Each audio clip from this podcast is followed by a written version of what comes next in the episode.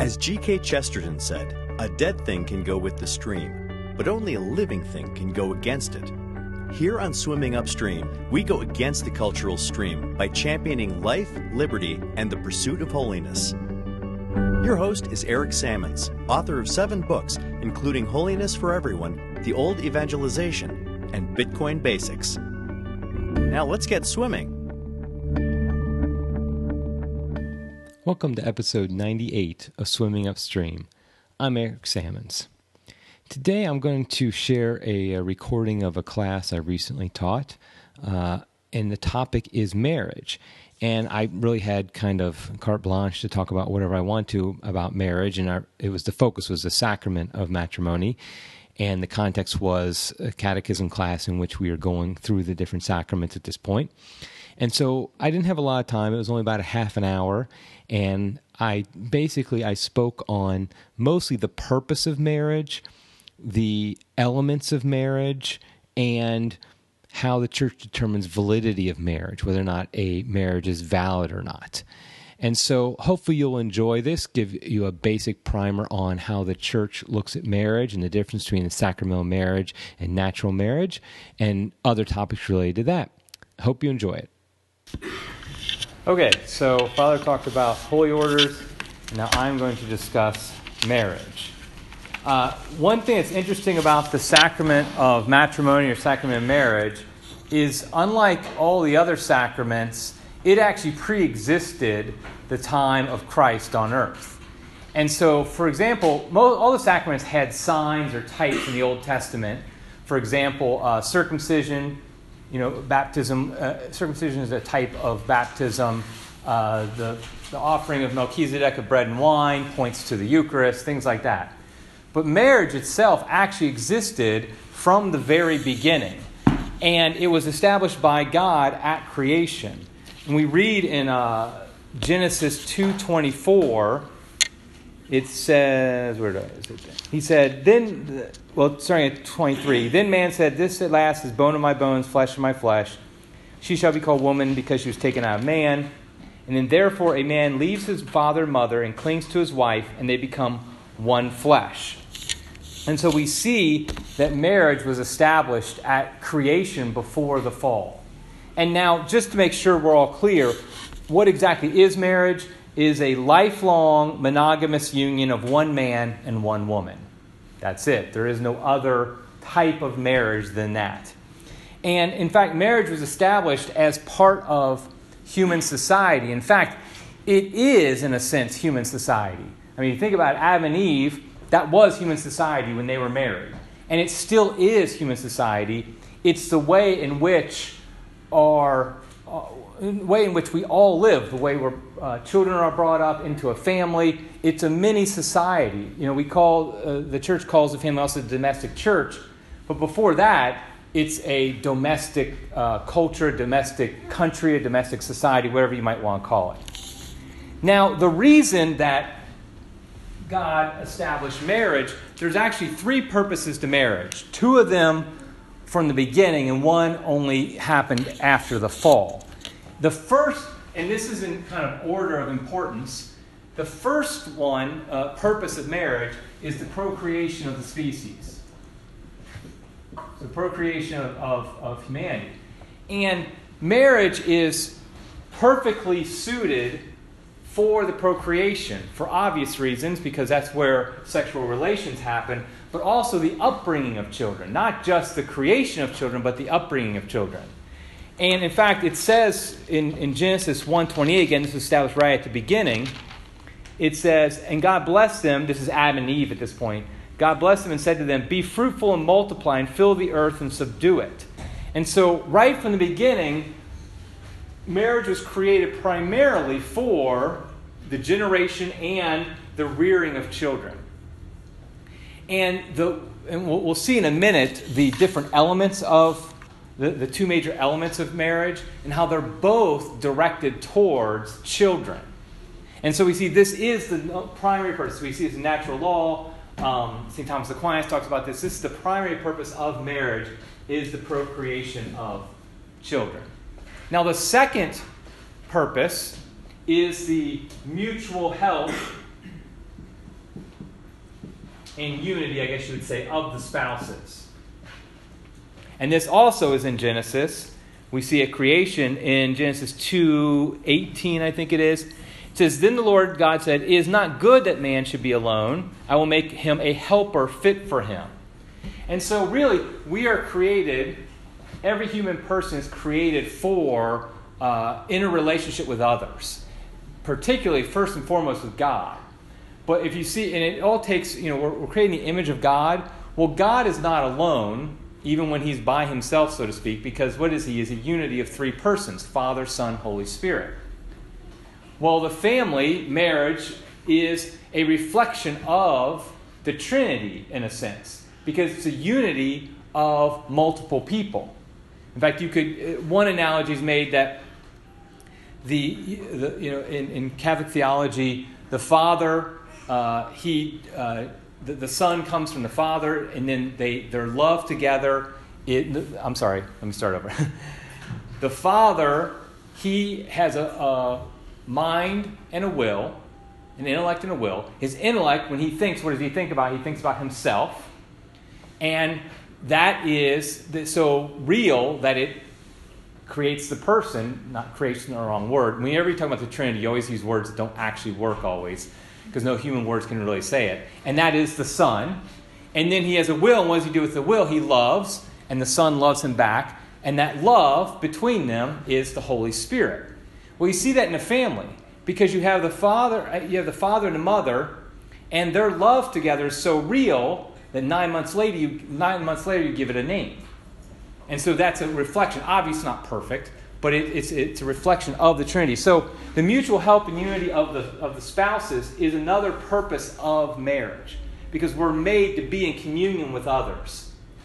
Now, the third purpose of marriage is actually didn't happen until after, is, the purpose wasn't until after the fall, and it's a remedy for concupiscence. So, a remedy, and I can never spell concupiscence without looking, so I will have to look. Uh, yeah. We'll say that's right. Uh, in 1 Corinthians 7 2, St. Paul is writing about marriage, and it says, Because of the temptation to immorality, each man should have his own wife, and each woman her own husband.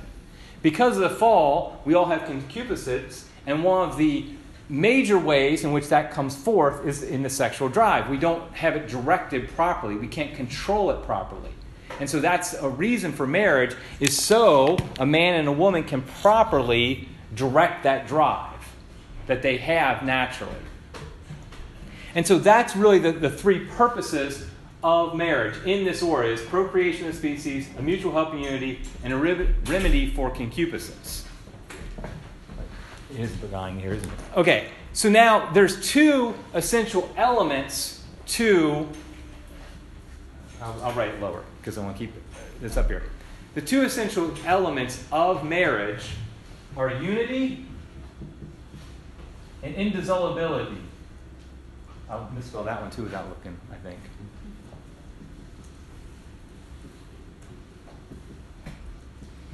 And so basically, both of these if you think about what is the way that you break these two, you break unity with like polygamy or adultery.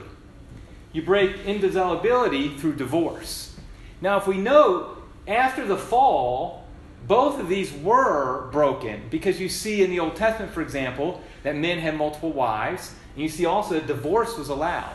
Now, this was permitted but not endorsed by God. Of course, later, uh, Christ explains, for example, that divorce is allowed because of the hardness of hearts. And so, in no way does God endorse those practices, but He did allow them. Now, the reason these are essential elements, it points to, like I said earlier, it points to procreation. Marriage is, is directed towards children. And so, it's only if you have unity, and indissolubility, will you have a unit, a family unit that is best uh, created and best directed for the proper upbringing of children. If you don't know, for example, if your father is, you know, loves your mother, and you don't know that your mother loves your father, nobody else in that way, that's gonna that causes problems for the children. they don't have that ability to have that safe environment of knowing that they have just one father, one mother who loves them and is their mother and father and takes care of them. Same with indissolubility, even more so, I would say, because if you have no idea if your father or mother is going to leave at any moment, that the relationship is going to be broken at any moment, then that makes it very difficult for the rearing of children. So you see how the essential elements of marriage are directed towards procreation. Now, of course, today, in our world, most people think of marriage as just simply uh, two people, could be a man and woman, could be you know, two men, two women, and actually more than two people, you hear some people say, that basically are just almost have common cause. It's almost like marriage has become like a social group, like the Elks Club or something like that. Well, these two people have a, it's like an Elks Club with benefits or something like that. They, they basically, it's not really, children have nothing to do with it, is the common idea of marriage. But yet, marriage, as it was created by God, is primarily directed towards children, and it also has other purposes. And we see that in those essential elements. Now, you notice so far, I haven't even talked about it being a sacrament or talked about Christ or anything like that. Because this is all true, these two in the beginning, and this from the beginning, the first, and then after the fall, this one as well. That was all the case from the beginning. However, Christ, in this situation, what he did was he elevated marriage to a sacrament. So no longer was it simply just a natural institution, but it was now one that was uh, elevated to a sacrament, to a sacramental grace. And he does this, we see in, in Matthew 19, which is the famous today, especially passage, where the Pharisees come up to him and they ask, Is it lawful to divorce one's wife for any cause?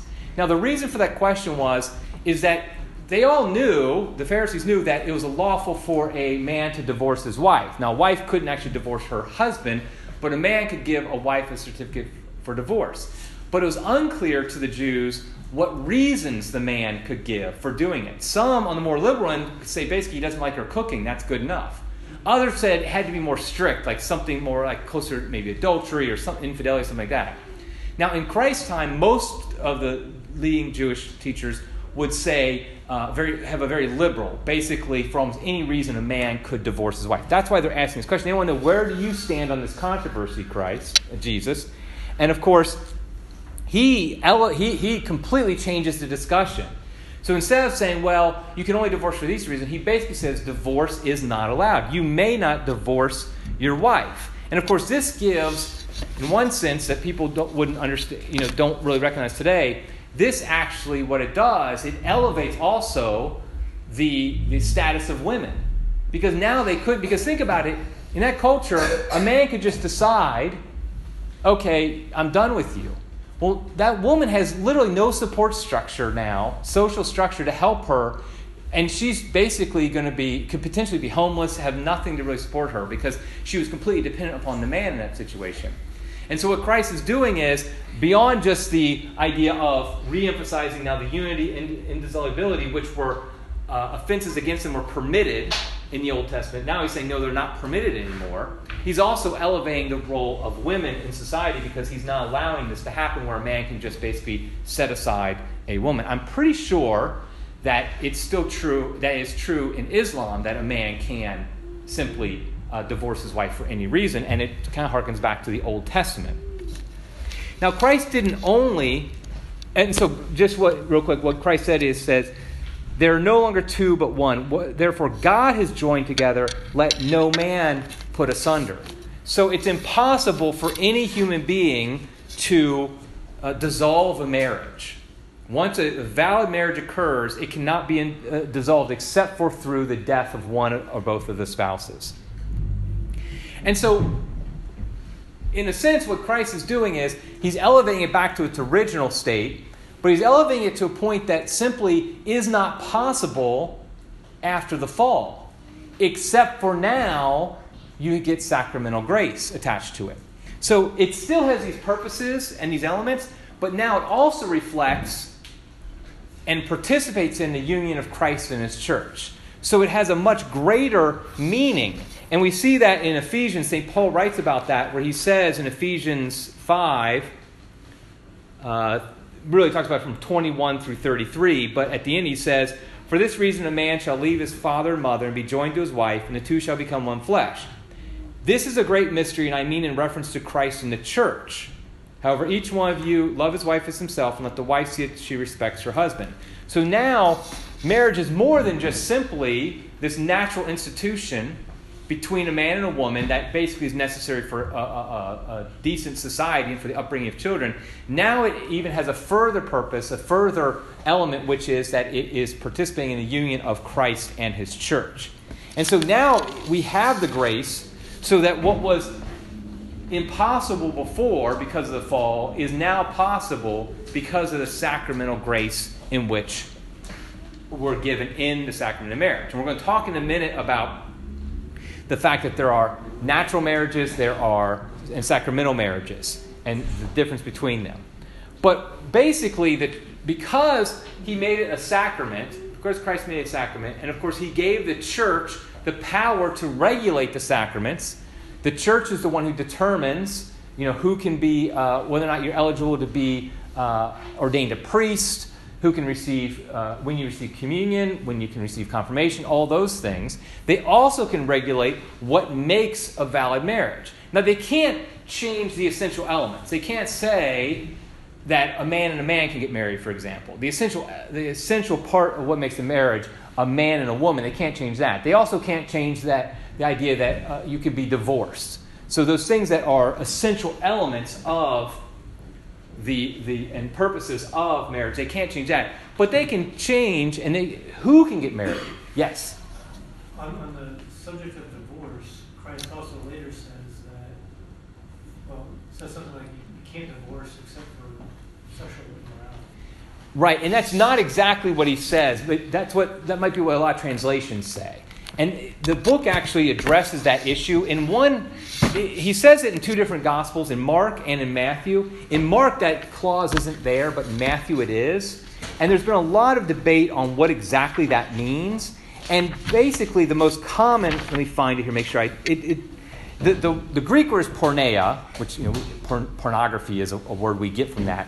But, and that word porneia has a kind of a, it's a debatable mean, meaning, what it, what it means, but most theologians would say, or solid theologians, I should say, would say it has more to do with, for example, the idea of, uh, of an incestuous relationship, for example. So, for in that case, it's not actually a valid marriage. So, in, in the case he's talking about the, the exception clause, it's actually not an exception. It's simply a, a, notice of, like, if it's not really marriage, it's not a valid marriage, then it's not, then it can be dissolved well, technically can't be dissolved. It never actually existed.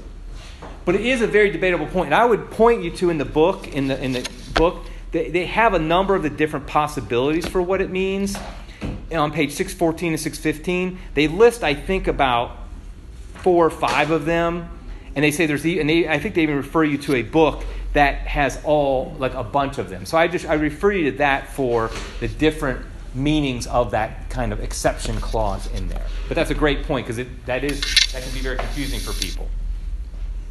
So some of the ways in which the church can uh, regulate who can get married and the validity of marriages, for example, the age. Currently, the church says a man. The book says the church says a man must be 16, a woman must be 14. But I feel like I read somewhere that they've raised the woman's age to 16 as well. But I'm not sure about that. So, for example, of course, different countries have different cultures and over time, because we might think, wow, a 14 year old girl getting married is kind of crazy, but obviously, uh, our, our lady was probably around 14 when she uh, was married to St. Joseph, and it just depends on the culture. But that's one way they can regulate it. So it wouldn't be a valid marriage, for example, if a 15 year old boy married somebody, even if they were Catholic and it was and a priest even you know was there and all that's in a church, it still would not be valid. Uh, things like you can't have a close relationship by blood. A brother and sister can't be married. Uh, aunt and uncle can't be married. Uh, another thing is a godparent can't marry a godchild. Uh, things like uh, uh, if a man is, is impotent, he can't get married. Um, if, obviously, if there's an existing marriage, they can't get married. So even though I know you know people get divorced civilly and remarried, technically they're not remarried, they're still married to the first one unless there was some annulment in that situation, in which case there, the declaration there was no marriage. Um, but the point is, is that the church can define who can validly be married. Now, one real quick point, I'm not going to dwell on too much, but just want to bring it up. And that is, of course, a lot of people, uh, probably not people in this room, but a lot of people get confused with the idea of annulments. The idea that it's kind of like a Catholic divorce, it's our back door to allow divorce. But what an annulment is, it's a, the, the, what really technically is called is a declaration of nullity. And what the church is saying is there was never a valid marriage in the first place. And they don't do that by saying what happened after the marriage. They're saying at the moment the marriage happened, so at the wedding ceremony itself, it was not validly done. Now, the most common reason given is something, for example, one of the two people did not understand what they were getting into. One example is for, uh, I remember when I lived in Maryland, I did these uh, sessions with parishioners where people could come in asking questions about the Catholic faith. I remember this woman came and she had married at, at a young age, I think she was about 19 or so, something like that divorced pretty soon after that. She was Catholic, remarried. Actually, she married an Anglican priest. But she wanted to come back to the church, but she knew, of course, her, her, her second marriage wasn't, wasn't valid. Or, you know, she didn't know what the status of it was or anything like that. And so she wanted to know about that. But when she told her story, basically, her mom forced her to get married to the first guy, and he made it clear at the time of marriage he, had, he did not want any kids. Well, that's like strike one and strike three right there. I mean, it's like that's almost undoubtedly. Now, I told her, of course, I referred her to a priest who would take care of it officially, but there's almost definitely an invalid marriage right there. Because if, if either party, for example, makes it clear they don't want to have children, that, then they don't, they're not entering into the sacrament properly. And likewise, if you're forced into it, in this case, you know, what force means the church decides. But in this case, it sounded like the mom basically forced this girl into it, when she, this woman when she was a girl into it. So the point is, is that an annulment is simply stating that at the time of marriage, at the time of the wedding, a sacrament never happened, that they weren't actually validly married. And so that's why the person can get quote unquote remarried. Now, of course, there's the difference between a sacrament, you know, the, the, sacramental marriage in the church and then a civil wedding or a civil divorce, for example. And so a couple can get civilly divorced, and if they don't go through an annulment, they're still they're still married in the eyes of the church, and that's why they can't get remarried, even if they have a civil divorce, because the divorce isn't the um, a civil divorce is just simply the state stating for legal reasons, okay, just per, for example, these people won't, their inheritances won't go to each other and things like that. It's simply a legal situation. Now, one thing that I've always found confusing myself is the different types of valid and invalid marriages you can have. And I loved on page 628, they had like a chart. Um, they had a, a chart, a, a whole list of all the different types of marriages you can have and whether or not they're valid or invalid. And I was like, this is great. I've always been confused myself. And I've, I mean, I've like run marriage prep for a diocese, and I still get confused on this sometimes. And basically, it has like 10 different situations. So, for example, a Catholic and a Catholic and a Catholic ceremony. That's a valid sacramental marriage. This is one that people don't know is that a Catholic and a Catholic, if they get married in a non Catholic ceremony, for example, they get married by a justice of peace, or even at the beach by a priest that's not allowed by the bishop, that's not a valid marriage. They have to get an exemption for that. I remember I, I worked at a diocese down in Florida, and so beach weddings were like the huge thing everybody wanted. Our bishop just never allowed it. He's like, no, I'm just not going there. And people, you know, hate him because of that. But you're supposed one of the things you're supposed to do in a Catholic ceremony you get married in a Catholic church. It, obviously, there are some of these you, the, the bishop can dispense, and others they can't. And so they could dispense on, for example, getting married in a uh, Catholic church if they felt there was a reason. A Catholic and a non Catholic Christian in a Catholic ceremony is a valid sacramental marriage, but permission is required from the bishop or his delegate.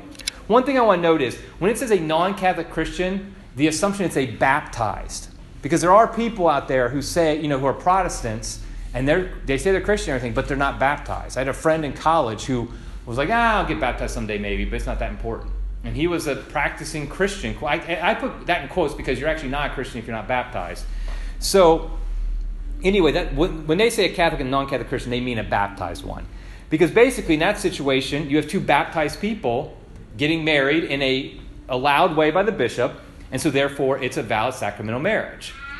a Catholic and an unbaptized person in a Catholic ceremony in which a dispensation is given, that is not a sacramental marriage because, as Father mentioned earlier, you can't receive a sacrament if you're not baptized. And so no sacrament is conferred. Because one thing I wanted to mention, I, I actually forgot to bring this up, is that the minister of a marriage is not the priest or the bishop, it's the, it's the man and the woman.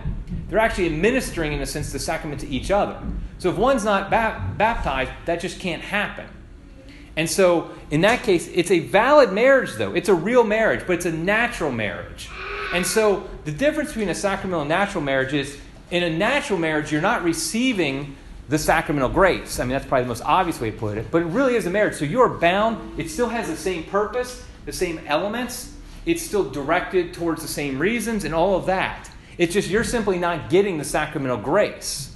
And so, you're putting yourself behind the eight ball, really. Now, and then we start getting now, so a Catholic and a non Catholic Christian in a non Catholic ceremony, without a dispensation, it's invalid. With a dispensation from the bishop, it's valid. Uh, things like, uh, you know, Catholic Orthodox Christian.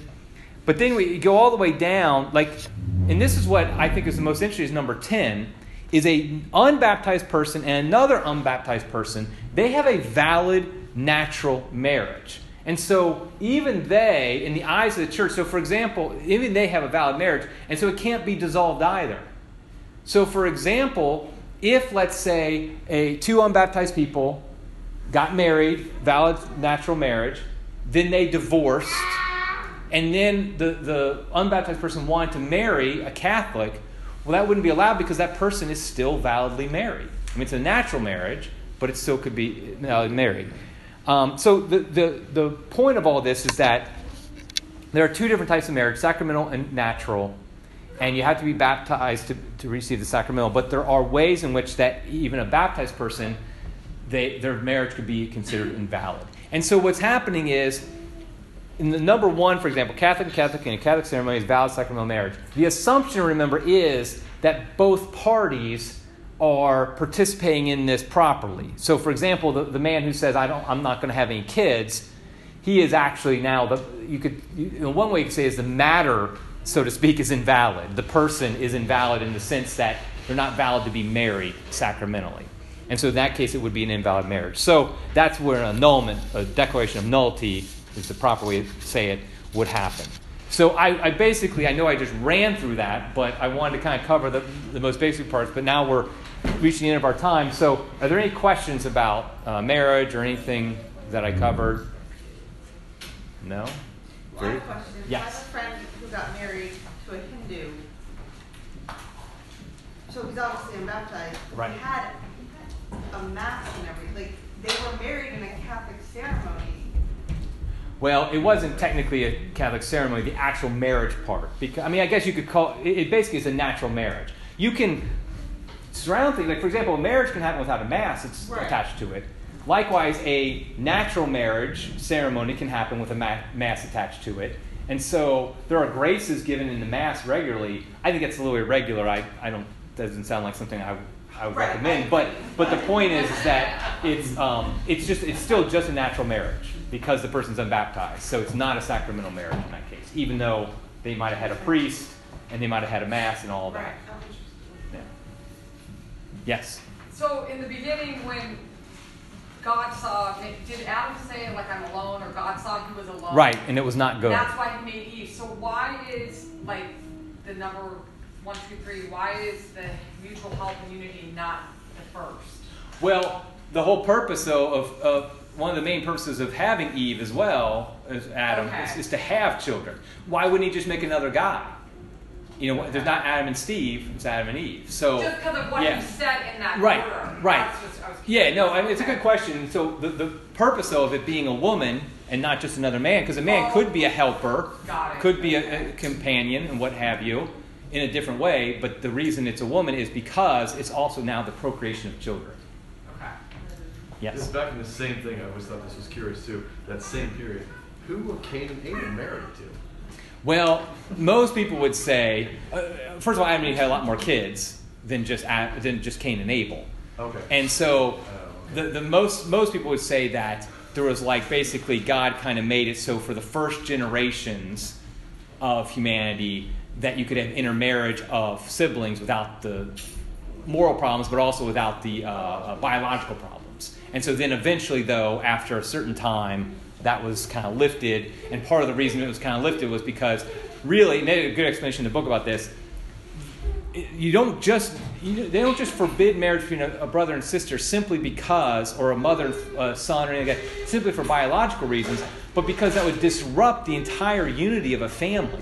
If you introduce, uh, you know, uh, the, the kind of sexual uh, love in there, you completely destroy, in a sense, the unity of a family because that's part of the reason you're completely comfortable in a family of men and women, and why men and women, it's no problem for them to live alone when they're part of families because of the fact that we all know there's no possibility of breaking, uh, breaking that. Um, so that's why, that's one of the, that's the main reason why that, that exists, is because it would destroy the unity of a family. didn't realize though that Adam and Eve had more children. I Yes. didn't realize that. Yeah, yeah. So. Any other questions? Okay, uh, Father, do you want to finish with prayer? Uh, in the name of the Father, and the Son, and the Holy Spirit. Amen. Uh, we'll put ourselves in the care of the Mother of God. Hail Mary. The grace, the Lord is with thee. Blessed art thou among women, and blessed is the fruit of thy womb, Jesus. Holy Mary, Mother of God, pray for us sinners, now and at the hour of our death. Our Lady, Seat of Wisdom. Pray for us. In the name of the Father, and the Son, and the Holy Spirit.